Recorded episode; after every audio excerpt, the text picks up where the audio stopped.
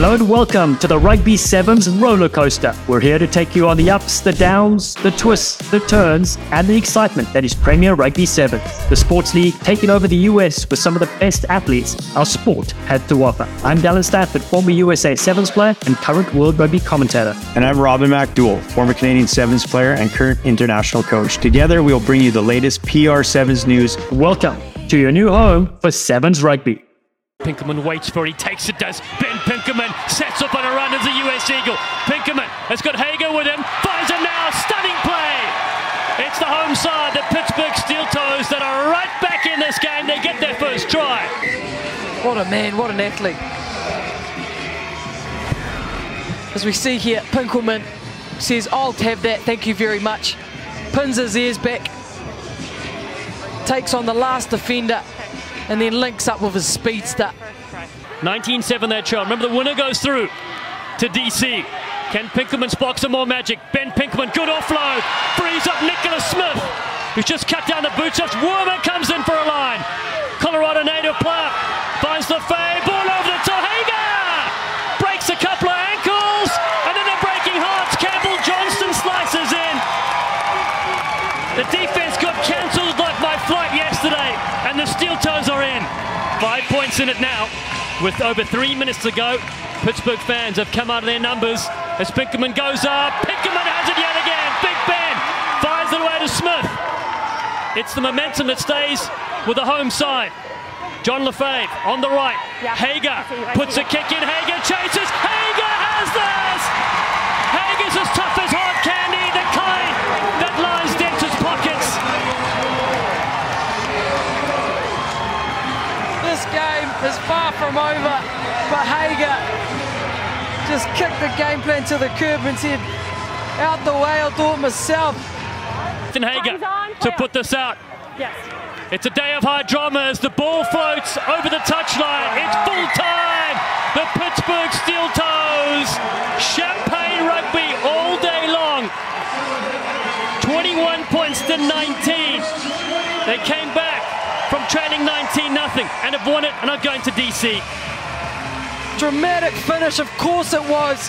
That last sixty seconds was clinical, it was experience, and it was champagne for the home crowd who loved every single point that the Pittsburgh Steel Toes scored. Headliners for all money thought they were in for the win. The crossfield to Manaia Nuku, throws the dummy, makes it look all too easy. Nuku through the gap, will get the first try in the final. And it's the Black Ferns seven star that opens the account for the New York Locals. Looking for the line, beats a couple. Coffee on the outside, Gustaitis absorbs the hit, frees up, scout cheeks for the corner. And that's the response. And it took a wave of attack, but the Southern Headliners are over. As a tackle, Gustaitis is there. Also works as a broadcaster, was with us last week. And here comes Naya Tappa, fresh legs, see you later. She's as dangerous as a pyramid scheme, is Naya Tappa.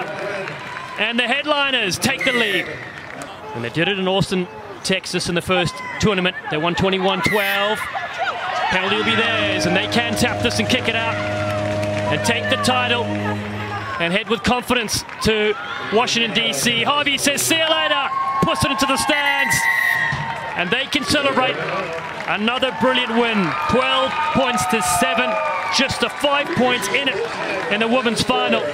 Harvey was outstanding, but it was a team effort in the end that got it done. Got a feel for the locals too. They put everything on the line. The defense was excellent.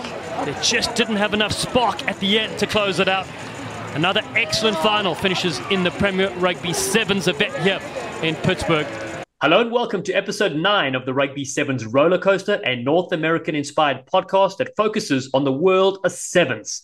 And it's a glorious world. What a barn burner we just witnessed in the Steel City as Pittsburgh, Pennsylvania hosted the P R Sevens Eastern Conference Finals at Highmark Stadium, a brilliant venue in downtown area. And in dramatic fashion, the home side, the Pittsburgh Steel Toes, won the men's competition, securing their place in the upcoming championship in D C alongside the Texas team. You couldn't have asked for a more exciting final, though, with the Headliners leading nineteen nothing, then conceding twenty-one consecutive points to go down to the Steel Toes. And on the women's side, the New York Locals and Headliners, who were finalists last time, resumed their battle in the final. Just one try separating them again. The Headliners winning twelve seven, both teams locking a place in D C in August sixth. What a brilliant event, Robin. Well, first of all, what a picturesque stadium. I was I was at home watching online, Dallen. You're obviously in the best seat in the house. And I'm really feeling like all four stops so far this season, the home crowd has really got behind their home sides. Steel Toe Town, they really got behind their women's and men's sides this past weekend. It was special seeing videos, pictures of all the fans, friends, and family that made it to Pittsburgh. One family, the Feisby family, and farmers from Ontario, Canada, have a daughter in both the Steel Toe women's team and the Loonies women's team, Brooklyn and Kennedy. So the Feisby family, I didn't even recognize them. They're head to toe. They had a hard, yellow hard hat on. They had, they had their busy vests on. They were just getting amongst it, had a great time. Unfortunately, Brooklyn won't be at the finals, but the, they'll be they'll be changing their costume for D C and cheering on their younger daughter, Kennedy, In, in the championships. Unfortunately, Dallen, yeah, they won't they won't get a, they won't get to play each other, which your mom called me. She's like, "Why couldn't you pick both my daughters?" I said, "Well, this isn't a little little league. I could only draft one of them." Uh, it was so great. You're right. We actually even got uh, our, our pitch side uh, a reporter, uh, Brianna Kim, to interview them during one of the games. It was so great. They're wearing the full kit, and the merch so- sold out as well. So I love that. I couldn't even get some a couple of kit items I was after, but I know fans can go to shop dot p r sevens dot com to get that. And as you said, oh, it was epic to be back in the booth for me personally, teaming up with a gold medalist Olympian, Rugby World Cup sevens and fifteens winner, an absolute star, Ruby Tui, who had such a blast on the C B S broadcast. It went off like a frog in a sock. And Ruby even got her to sign a copy of her book straight up for me. What a sleek sensation. And then she put me on the spot because I asked her about the predictions, right, for the championship, uh, particularly on the women's side, who's going to go through. And, of course, back your Loonies. So you got to produce, Robs. More tattoos, more tattoos. I appreciate the love and support, and I definitely prefer Ruby on the mic than than coaching against her. And uh, no, you two together make such a great team, and, and you'd also make a great team on the field. She could make all your tackles and score all your tries. Oh, easy, easy. Just a one-two dish, and I'll do the commentary while she scores live play, you know, so just close and personal. All right, I want to dive a bit deeper, of course, into the Eastern Conference matches we just witnessed. Let's go through first the men's competition and portion. Like we talk about close results and also big upsets. I think this is what stands apart from other tournaments is that, of course, you get different points for the different tournaments, which we mentioned. So a team that was ranked third and fourth coming to this tournament could technically win it all and then go through to the championship. And that's what we saw. So let me go through results here. So very first game, Headliners surprised the Locals twenty-four twenty-one in a dramatic game. And then the Steel Toes shocked the winners from Austin, Texas, the Texas Team, thirty-three points to five. That led to the Locals taking on the Texas Team and winning this one, twenty-four twenty-one. Alessio Nanduva was a man on fire, scoring a hat-trick of tries, putting his side through there in the third-place match. And then the Steel Toes, that come from behind, down nineteen nothing to win twenty-one nineteen against the Headliners. You had to obviously feel for, you know, for Tim Stanfill and his side, but for the Steel Toes, Ben Pinkelman was outstanding. So great to see him go. So many big names on display. Team of the tournament, we mentioned Alessio Nanduva, the Fijian flyer, Mister Nitro. He was just uh, electric. Ethan Hager from Canada has come out of your MacDowell Rugby program. He had a very, very special tournament. I expect to see big things from him. Kenny Jenkins, what's the frequency? Kenneth, the wing, was on form, scorching the earth. Rhodes Featherston from the Texas side, the captain, the Kiwi. Also another great tournament for him. Of course, he was disappointed with his team's result, although they will go through to D C. Will Chevalier, the Eagle, was great, as was David Hightower, the sprinter. And then, of course, player of the tournament, Ben Pinkelman, who we chat on this episode. Yeah, it's, as always in sevens, it's the tale of two halves. It was a Ben and Ethan show in the second half, one-way traffic in the final uh, with a miracle finish. Ethan kicks off. Ben takes it in the air, clean ball, spin to win, try time. And then Ethan with a chip and chase. It was just, it was just so great to see.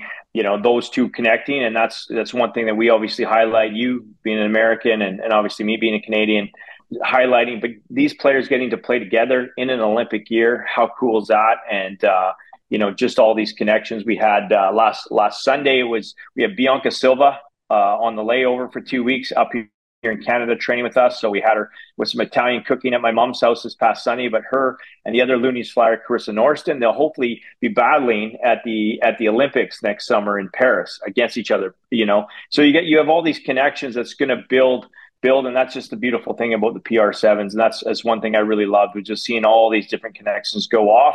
And it was the first final really down where the final really decided who booked their ticket to D C, whereas, you know, most of the tickets were booked uh, on, on the Western side in, in the first game uh, in San Jose, whereas this one, obviously, for the men was, you know, it was winner take all. And again, gutted for Tim and his team, but uh, great job to the uh, to the hometown side there. Bring up a good point. Number one, the storylines. We always love telling these, and, and the P R seven showcasing players from around the globe. But you're right, the headliners had won that, they would have gone to D C. It's just such a such a fascinating game. Now, on the women's side of the competition, also, it was a nail-biter to start things out. The headliners beating the Texas team twenty nineteen. twenty points to ninety, one point separating the Texas team from getting into the final and potentially going through, but it wasn't to be. And then the locals battled the Steel Toes and won twenty-two points to fourteen. So that set up the Texas team in the third place game to continue their form, and they did get a good strong win against the Pittsburgh Steel Toes, twenty-nine points to nothing. And then the final was a back and forth affair, twelve points to seven, just one try in it. The headliners taking out the locals again. But you felt that the New York locals could go with Stacey Walker, Manaia Nuku on fire. You could go the distance and could have won that. fourteen points to twelve was very, very close in the end. Headliners hold on. Team of the tournament, so many good players again on display. Sarah Keljuvi had another outstanding tournament. Elena Saili, brilliant, the Black Fern. Elena Olsen, the U S Eagle, alongside Naya Tappa, brilliant. Abby Gustaitis, former captain as well, was on fire. And then, of course, we mentioned Stacey Walker, Manaia Nuku. Those are the players that make up the dream team. Uh, very tough to choose that. And then also the glue we found with the, with the uh, headliners was Jen Solomon. We chat to her in this episode. Great to get her insights as well. Yeah, going back to that third-place game, uh, it was the same third-place game earlier in Austin this summer in, in June, Dallen, and it was the other way. The Steel Toes stomped on the Texas team. So it was interesting to see the improvement that the Texas team, I know they had a few changes there, but uh, it's good to see them win. And, and that was probably our biggest margin this past weekend. Again, it's, it's going to be, it's going to be so tight next week. And in the finals, of course, the headliners truly lived up to their name. They're all headliners, like one to twelve. It's ridiculous. Not looking forward to playing them, but uh, what a star-studded team Coach Andrew Lockie has assembled this season. For the Eastern Finals, the locals added a third Black Fern, like you said, Tanika Willison. And with Walker in the sin bin, the headliners were just too much in the end. Yeah, Willison had a fine tournament, you're right, but it, it was that yellow card that really, you know, made them a bit more tired on D, because when they finally came up to seven, they were defending in their twenty-two the whole time. They did stop a lot of scores from the headliners, but it was too much. So now, Robin, the picture is clear. We have two two events gone in the West, two in the East. They're done and dusted. We had eight teams take part in the men's competition and eight in the women's, with the top four heading to the nation's capital. Fans can watch the championship on the P R seven's YouTube channel, with the third-place matches and the finals on F S one National Television on August sixth from Audi Field in Washington, D C. Paul Russell, the music chart topper, will be performing at halftime. It's going to be such a vibe. People can get their tickets at P R sevens dot com. So it's going to be absolutely brilliant. We do need to get on to prediction. We know the vibe is going to be fantastic, but Robin, remind us on the format for the championship. Who plays who and how does it work? Well, first of all, I can't wait to get to Tate's Bakery in D C. And uh, I got to say, my favorite stop in P R sevens of three seasons has been Washington. So super excited to, that they picked that, you know, the, the nation's capital for, for the big dance. Uh, predictions for the East, uh, for the men, the team will be pl- taking on uh, taking on the Steel Toes. Depending on health and uh, see who shows up in D C, I'm going to have to go with the team on this one. No disrespect to the Steel Toes. I just feel that the team was a bit upset here in uh, in Pittsburgh last weekend and be hungry for a win.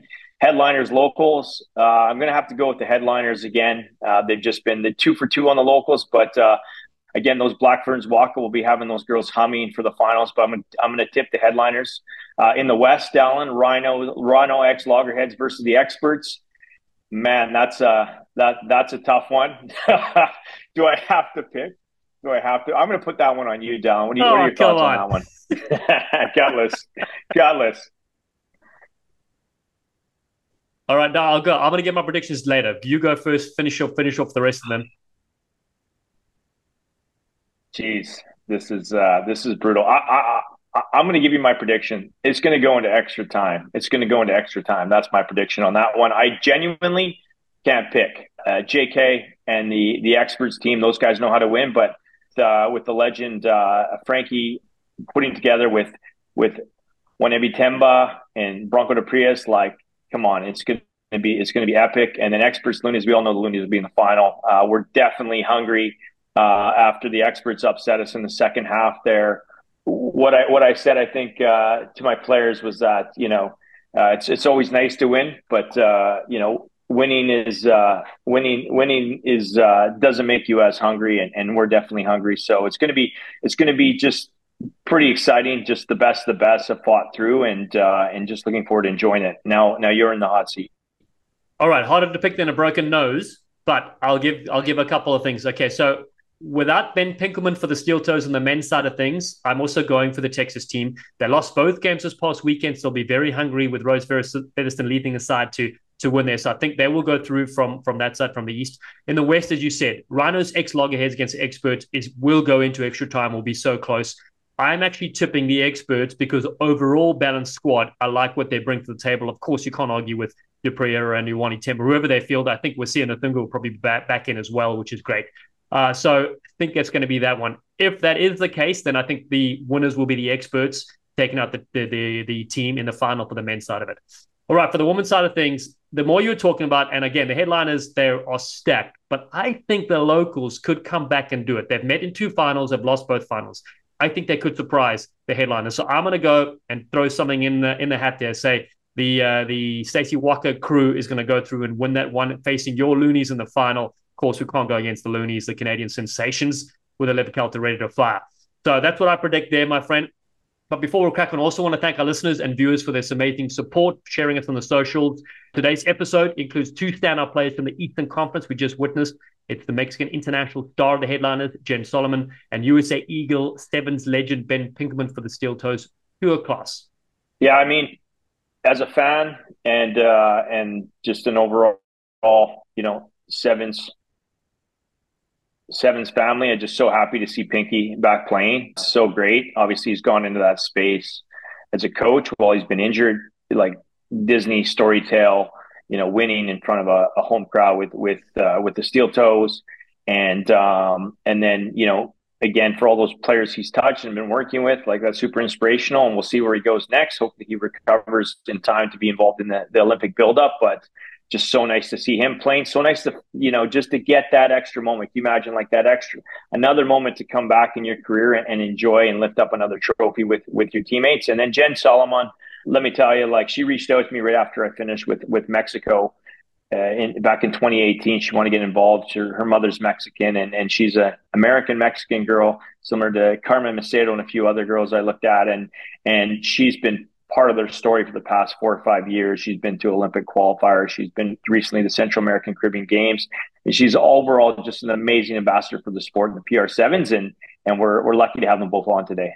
Yeah, we really are. All right, enough about us. We will see you on August sixth in Washington, D C. P R sevens dot com is the new home for sevens. Let us know who's going to win. Let us know who's going to win the women's final, who's going to win the men's final, which players should we watch out for, who's going to stand up and be counted. Of course, uh, Robin's pointing to the Loonies there, but again, you don't have to pick Loonies. The schedule, the social links, everything you need will be online. Plus, you can watch the previous tournaments as well to catch up on the action. Thanks to the hydration partner, Good Sport, apparel partner, Samurai, and of course, the brilliant staff at the P R sevens. It's time now for episode nine of the Rugby Sevens roller coaster. It's Ben Pinkelman and Jen Solomon. We hope you enjoy you sleek sensations. All right, we thought Bigfoot was missing until Ben Pinkelman appeared out of the Colorado mountains. What a privilege to have one of the most successful U S A Sevens forwards of our generation on the Rugby Sevens roller coaster. Big Ben, welcome, buddy. Thanks, Dallen. Good to be here. Oh, great to be here. Listen, I know you had to pull over on the side of the road. You're in, uh, you're in one of your uh, your big movable wagons, if you will, camping around. Took a couple of knocks as well recently, but I just want to quickly start. I saw you after the uh, P R sevens final in Pittsburgh. You were player of the tournament. Your team won. Unbelievable comeback. And I'll never forget, I was giving her a quick congratulations, and you said your mother didn't even say congrats to you. She was she was laughing more at the reverse haircut commentary uh, on yourself. Yeah, that was the first text I read was, Dallen cracks me up so much. She loved you. She absolutely loves you. Oh, you make thanks. The game so much fun, and she lives for it. Oh, well, listen, and whenever you're playing, it's such a pleasure, and uh, we're so happy to have you back. Uh, so I wanted to touch on that. So remind us again, our listeners, when was your last game of international competition for the Eagles? And, and what kind of injury did you have that then let you stop playing for a while? The last game of international competition would have been the quest for gold before the twenty twenty-one Olympics. I think that was like June of twenty twenty-one. And then, yeah, my back injury knocked me out of rugby for quite a while. And Ben, tell us a little bit about your, your rehab with your back and getting able to, like getting back to a place where you're able to play at this level again. there was a lot of rest and recovery to start. It's probably like six months of just like letting my body recover and trying to start to feel normal again, like letting, I could feel all the tension and stuff leave like my neck and shoulders. I'm sure as a lot of rugby players do when they quit playing, it's like, oh, this is what actually being relaxed feels like. And then just starting to build back into it with a lot of core, a lot of core strengthening, a lot of acupuncture, a lot of things to loosen the muscles in the back, just kind of uh, a lot of patience, just slowly doing those things every day to get my core strong and get my back looser, keeping the hamstrings loose, hips loose, kind of finding what, what works, what mattered, what didn't. And then once I started to feel a little more athletic again, just getting back into playing sports like basketball and things that I was comfortable with that weren't that much contact, and then eventually get back into the contact parts, which probably started about three, four months ago. But then my first game back, when I tried to play with on-back fifteens, first carry, popped my shoulder out, A C joint separation. So then had to rehab that until I was able to get back into contact for the summer. Amazing story and, and a true rugby warrior.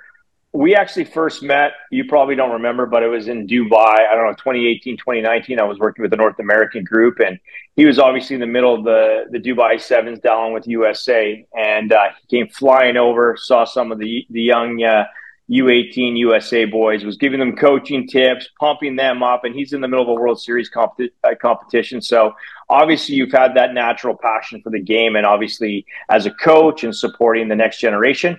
During your time while you're, you've been injured and rehabbing and coming back, you, you spent a lot of time coaching. And how has that helped shape you now coming back to playing? And what was that experience like, and who were you working with?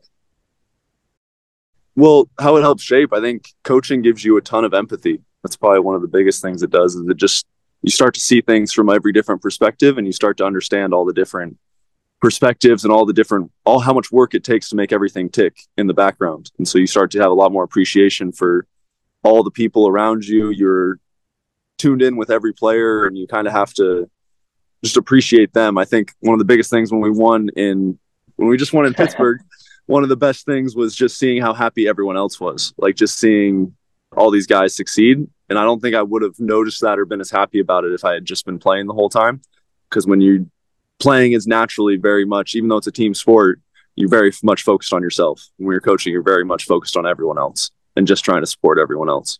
So I think it gave me kind of a different perspective there.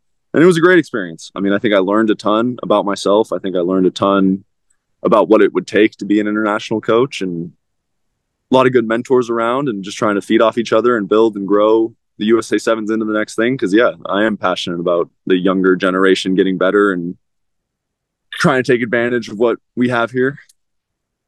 Yeah, and, and I know people can follow uh, Ben Pinkelman coaching as well. It's, you put a lot of great clips up there also. Look, I've never been inside of a ruck, but now I know what it is like by watching your videos. So uh, that's classic, Ben. Uh, listen, I want to get into the P R sevens because it's so exciting seeing you back on the field. What a great opportunity for you just to get back to that level, as you said. And was that always the plan when you spoke to Mike Friday about getting back into the U S, you'd play a bit this summer with the P R sevens?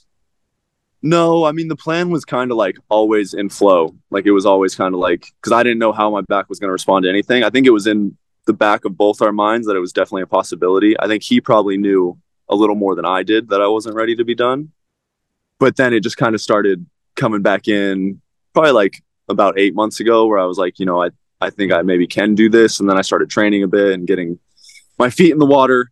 Yeah, no, it was awesome. And I had um, worked with our coach in Denver, my old coach who coached me for U twenties and was the Barbarians coach for a long time, Jason Kelly. And so I talked to him about it, and it was like this kind of perfect storm. An opportunity came together where I was like, yeah, this could be the perfect, perfect opportunity to jump back in with someone that I really trust and that I think is an excellent coach and can kind of get back on my feet while also helping each other. What a thrilling competition this past weekend in Pittsburgh. Against all odds, you guys came back and, and won it all.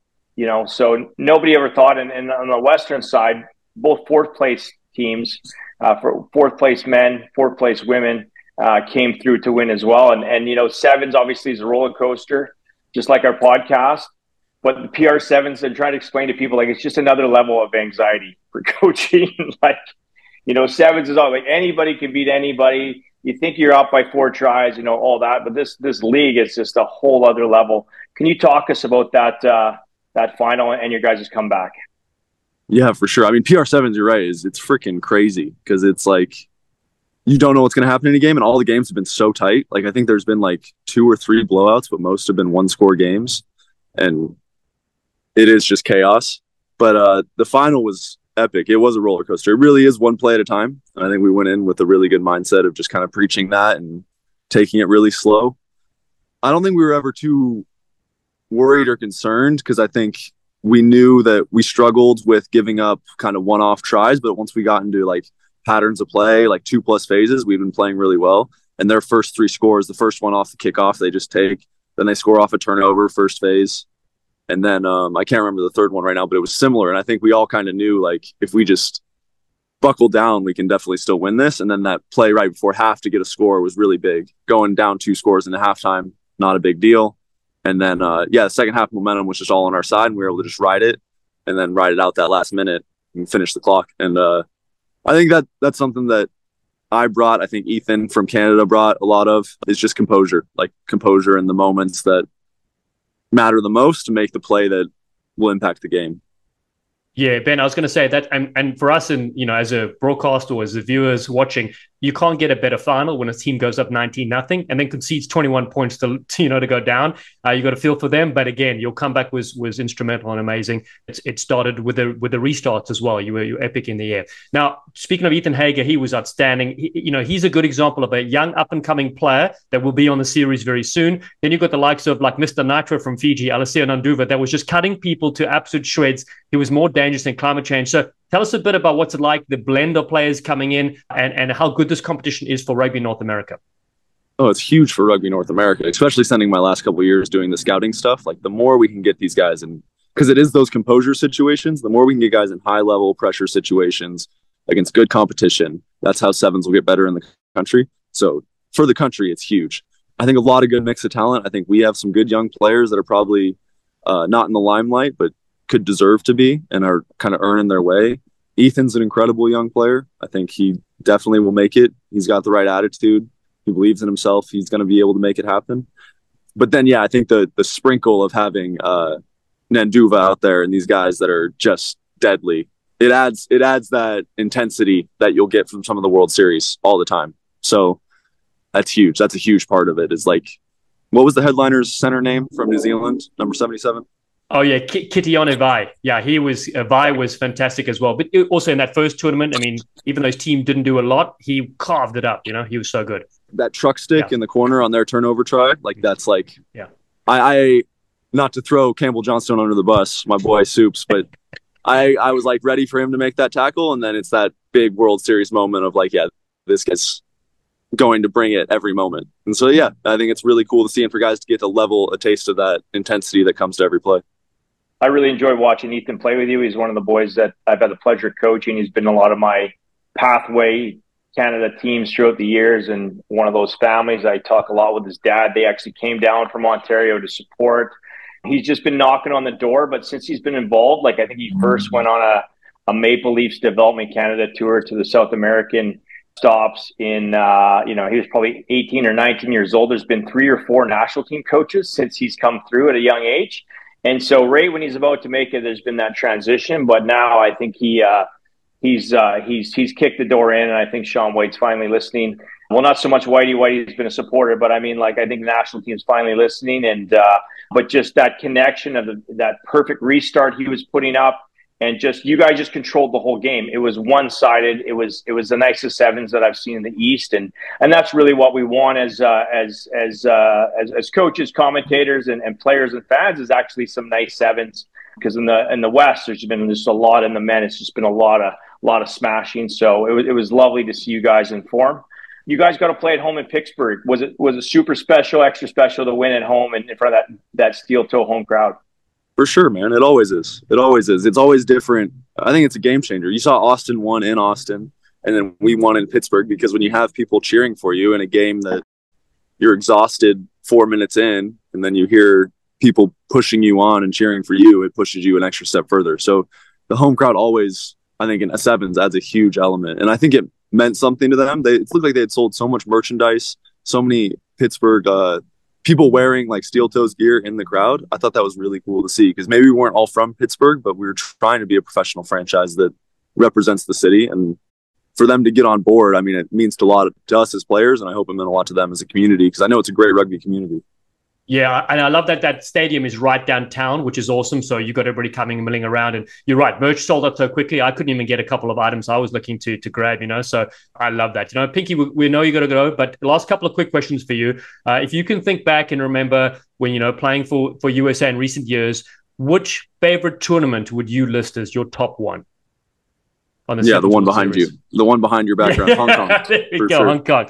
Done, done. Easy. Okay, good. No doubt now, about it. Yeah. No doubt about it. Okay, great. I, I will say my favorite moment, though, is giving you a big hug after you won uh, one of the Vegas Sevens tournaments as well. Obviously, you know, winning an event is, is unbelievable, and you're part of a rare group to do that for the U S. Let's talk about favorite players, okay, or t- tough players that you've played against that you have a lot of respect for.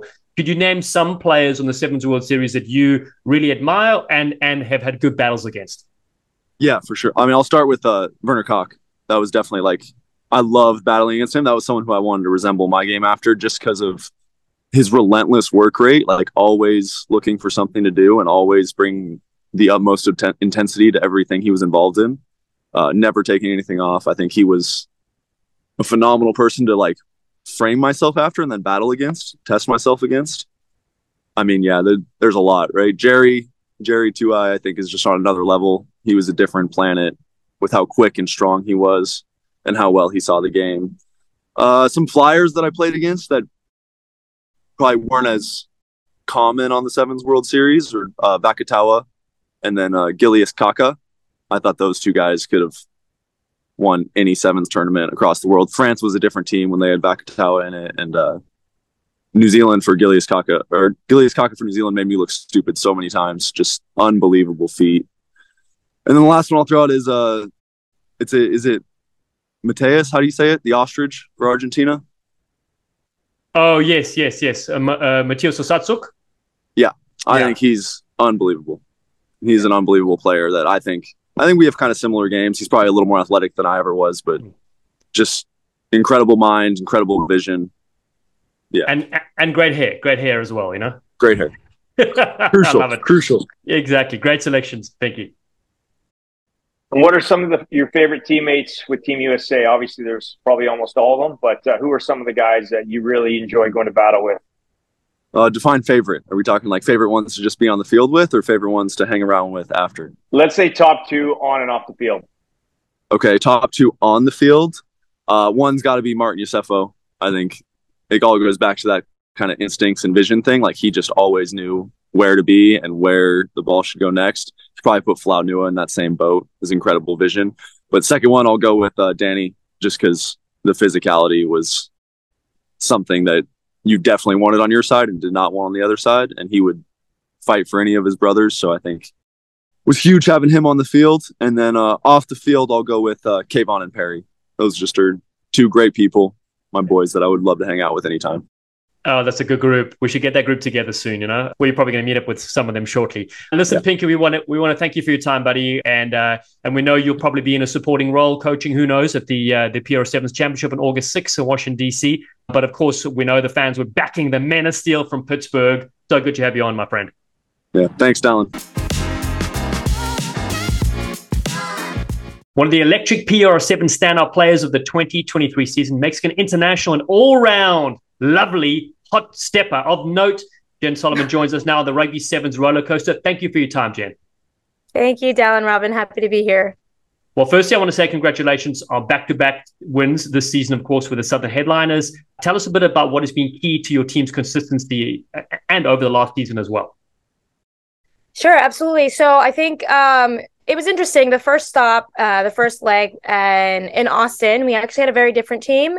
The three returning players, besides Elena and Naya, who had been in the first uh, season of P R sevens, was just uh, Monique Coffey, uh, Herf, Laura Herf, and then myself. So the team was a bit different. Um, it was really cool that there are a lot of um, like domestic grassroots players coming in, getting the opportunity. But our big focus in that tournament leading into Pittsburgh was that Coach Andrew Lockie and uh, Lauren Barber, they really selected everyone for a reason, and everyone's really good at what they do best. And it's always hard. Obviously, we all know it's always hard to bring people in for three days a week and try to get them together towards the same goal. But that was the focus. It's like, hey, everyone here you're good at what you do best, so make sure you focus on that according to the plan, because the game plan allows for you to do that and just express yourself and have fun. We were really able to build on that. We understood that the culture might have been different from last year, different players, but we had some key players that, you know, we have like um, like Lizzie Gibson was really, really big, the Canadian, on bringing everyone together and getting the hype, and same for her and everyone connecting on on our off-field time. So I think that was really big into the first tournament. And the second tournament, we had even less time, but we had returners. So we had Grace Kukutai, Dejan Brown, Emma Farnan, and Abby Gustaitis, and those are already key players. They have experience. They know exactly what they need to do when they come in with everyone else from last year, and we just like connected and built upon from the first leg. So we're hoping to continue that into D C. Team has so much talent, so much experience, but everyone's really selfless and everyone's really a team player. So I think that's really big and and key, and we're all just backing each other to do to shine on the field and, you know, be the biggest cheerleader. So yeah, it's it's really good. Well, when I saw you guys' roster for Pittsburgh, I was texting Lockie like, wow, that's a, yeah. that's a heck of a heck of a side. But you know, you guys are winning with class and grace as well, which is something something I really love. And, uh, you know, you always lead by example. I, tell, I told Dallen, you always have a smile on your face and are always loving the game. So that's great. Thank you. Uh, but, Jen, let's back up a little further. We first connected when you reached out to help you get involved with your Mexican heritage to pursue representing Mexico on the international stage.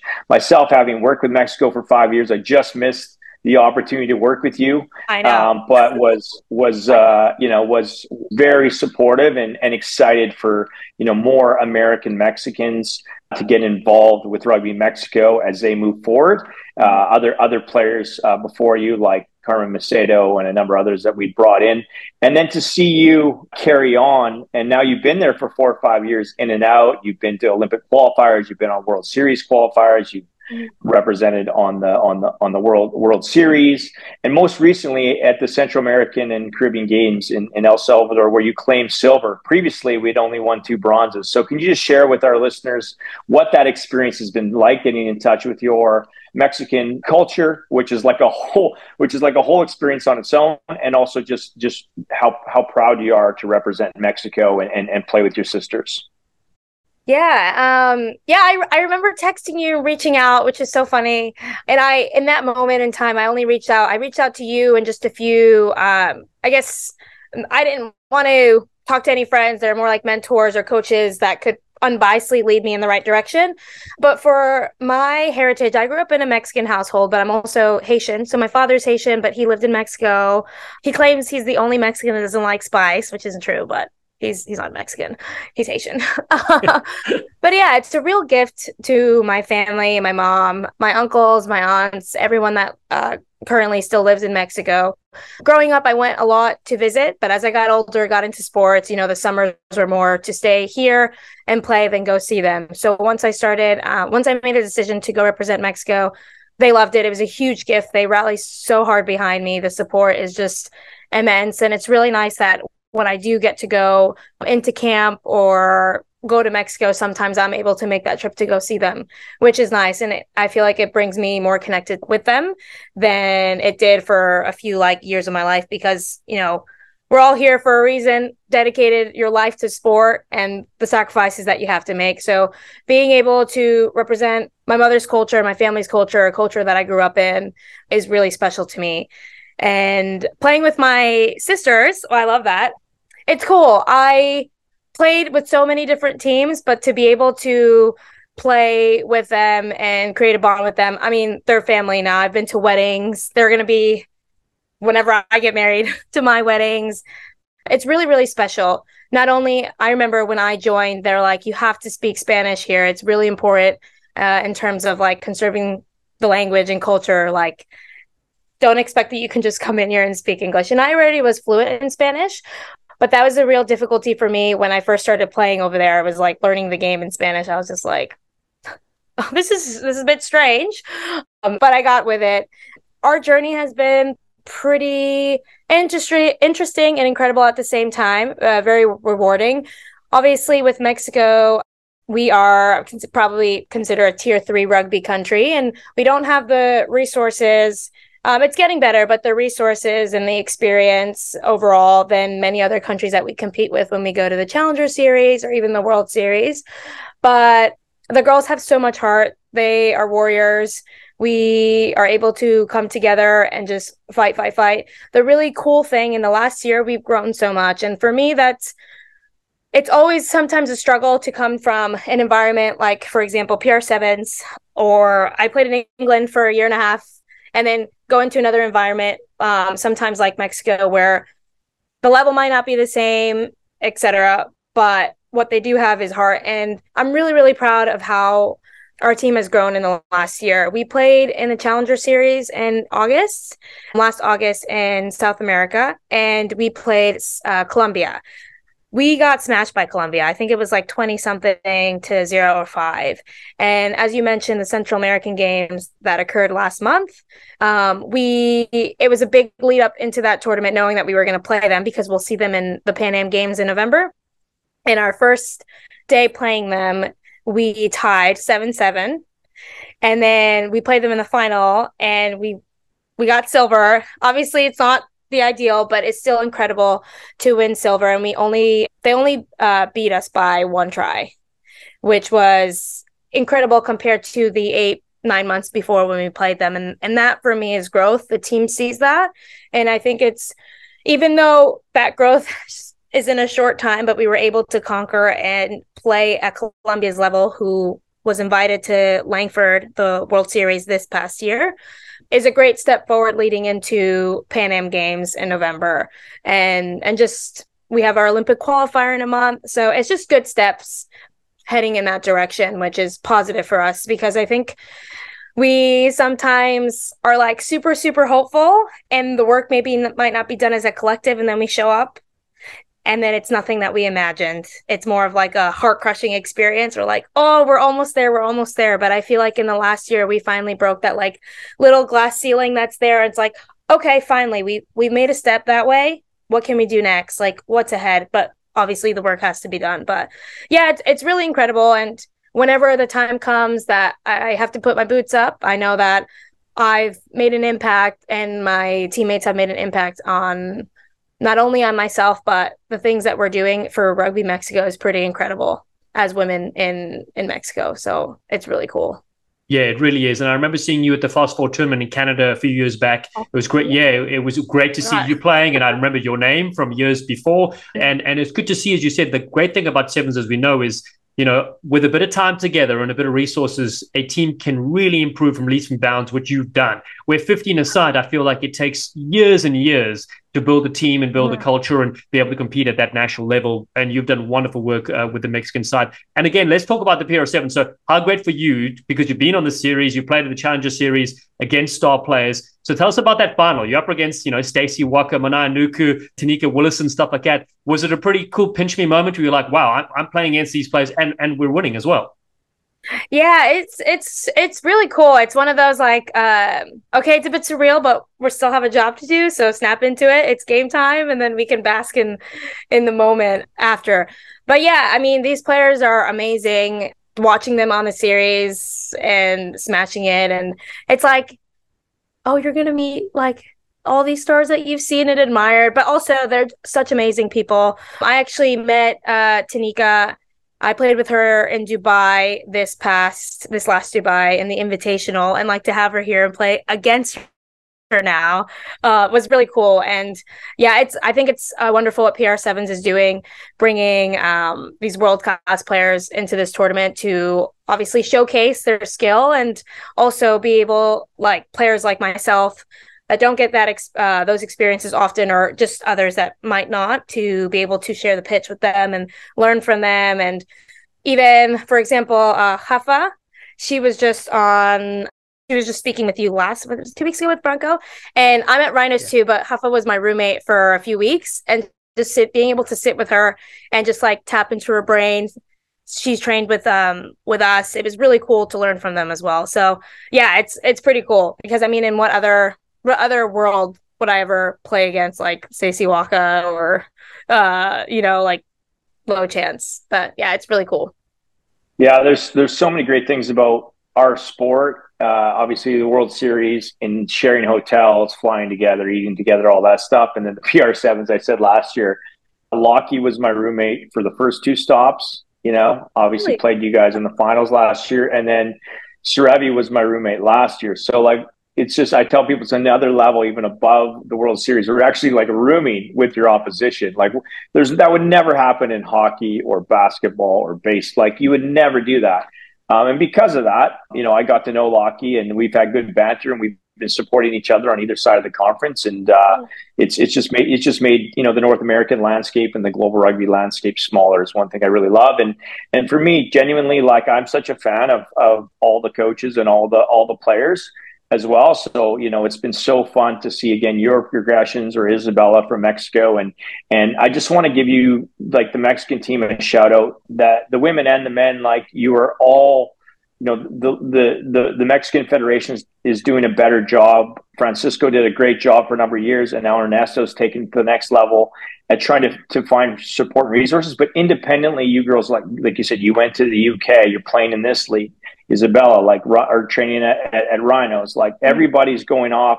Vanessa Gasparin has gone to, you know, Australia. So you guys are all just being resourceful amongst yourselves and then bringing that knowledge back, which is super inspirational. And, and you girls are finding a way to be successful. Now, uh, last question for me, you're heading my way to beautiful Vancouver Island, Canada, later in August to compete at the Olympic game qualifier. How is your women's team looking ahead of that competition, and what are some of your goals going into that qualifier? I think for us, we knew that this year was really big uh, in competition. So we had uh, the Challenger Series in South Africa in April. We had Central American Games. We have Rands. We have Pan Am Games. We're looking at the qualifier. We're looking to get into that final against Canada. It's a round robin, uh, but we can't sleep because we know Jamaica is just as strong. They proved proved that right uh, in Central American Games when they beat us. Not again. But uh, yeah, we're looking to be in that final with Canada and to showcase the work and the growth that we've had in this last year. It's a game of sevens. Anything can happen. Canada is very, very strong. Um, and I know they have right now Australia, I think Hong Kong and Japan, and they're prepping really hard for the tournament. It's going to be difficult. Anything can happen. But for us, our um, long-term goal would be the Pan Am Games. So we're looking at, to use this qualifier as another stepping stone for growth to be ready for those Pan Am Games, because in Pan Am Games we would love to be in that top three. Again, it's going to be really difficult, but um, we've been working really hard. We've had more camps than ever this year. We also have um, like Ernesto has been doing a wonderful job. We have our new director of rugby, um, Terry. I always butcher his last name. Terry Bouhraoua, the um, former French yeah. nine. Yeah, yeah and, Terry Bouhraoua. Uh, if you get Bouhraoua. Really with your French, yeah, Bouhraoua. There you go. But he's also done um, a really incredible job in such a short time, and and getting the standard up and uh, creating more camps and everything like that. So the girls have been working hard, doing their individual things that they need to do. So when we uh, assemble on the twelfth of August, we can just focus on what we need to do leading in, into that qualifier. So we're really excited. It's it's going to be difficult. We know that. We understand um, like the gap that there is between like Canada, U S, and then Mexico and the Caribbean countries. But we're ready to just um, give it all we have and chase it and hopefully create some magic, which would be pretty incredible. So. Well, we'll, yeah. we'll, we'll, be, we'll be cheering you on. So it's going to be so great. You know, I just want to ask you one thing before we let you go. What do you mm-hmm. do in your off in your off time? I know you may have a teammate or two currently with you. So, so what happens, you know, in your preparation? Do you get up to some fun stuff as well with your teammates? Yeah. So in between uh, these two weeks, um, I'm in New York. I live uh, north of New York, but um, we went to the Yankee game. So uh, they never went to a Yankee game. That was like, it was a Subway Series. So Yankee versus Mets, city rivalry. And we'll do some touring at some point, more of the city. But right now it's like recovery time and training time. We still have an objective next weekend in D C, and we've been sleeping a lot. So sleeping, uh, we'll training. My my friend Andrew from childhood has a gym here, Apex, and he lets us use the gym for free, which is really nice. But yeah, just training, recovering, do a little touring. Uh, my mom's throwing me a birthday party tomorrow, so oh, I'll be brilliant! Fun. Well, happy happy yeah. birthday coming up. That's so Thank great. Thank you. Thank you. So we're just relaxing, bonding a bit more, and um, just having having a good old time. So yeah, nothing nothing too crazy for, yes. for the podcast. But no, exactly. But we just we yeah, it's great to get some insight from you. Of course, thank you for your time. Uh, wishing mm-hmm. all the best for the finals, but not too not too much against Robin's side. Of course, coming up in D C, uh, we can't wait to see how it unfolds. I don't know. Thank you. Thank, thank you so much for having me, and I look forward to seeing both next weekend. Awesome. Cheers, Jen. Thanks again. Bye. Thanks for listening to the Rugby Sevens roller coaster. Visit p r sevens dot com to buy tickets to the five tournaments in twenty twenty-three. Austin, Texas, June seventeenth. Minneapolis, Minnesota, June twenty-fourth. San Jose, California, July fifteenth. Pittsburgh, Pennsylvania, July twenty-third. And the P R Sevens Championship on August sixth. Connect with us on social media at P R Sevens and watch any of the previous tournaments on the Premier Rugby Sevens YouTube channel. See you next time. Your sleek sensations.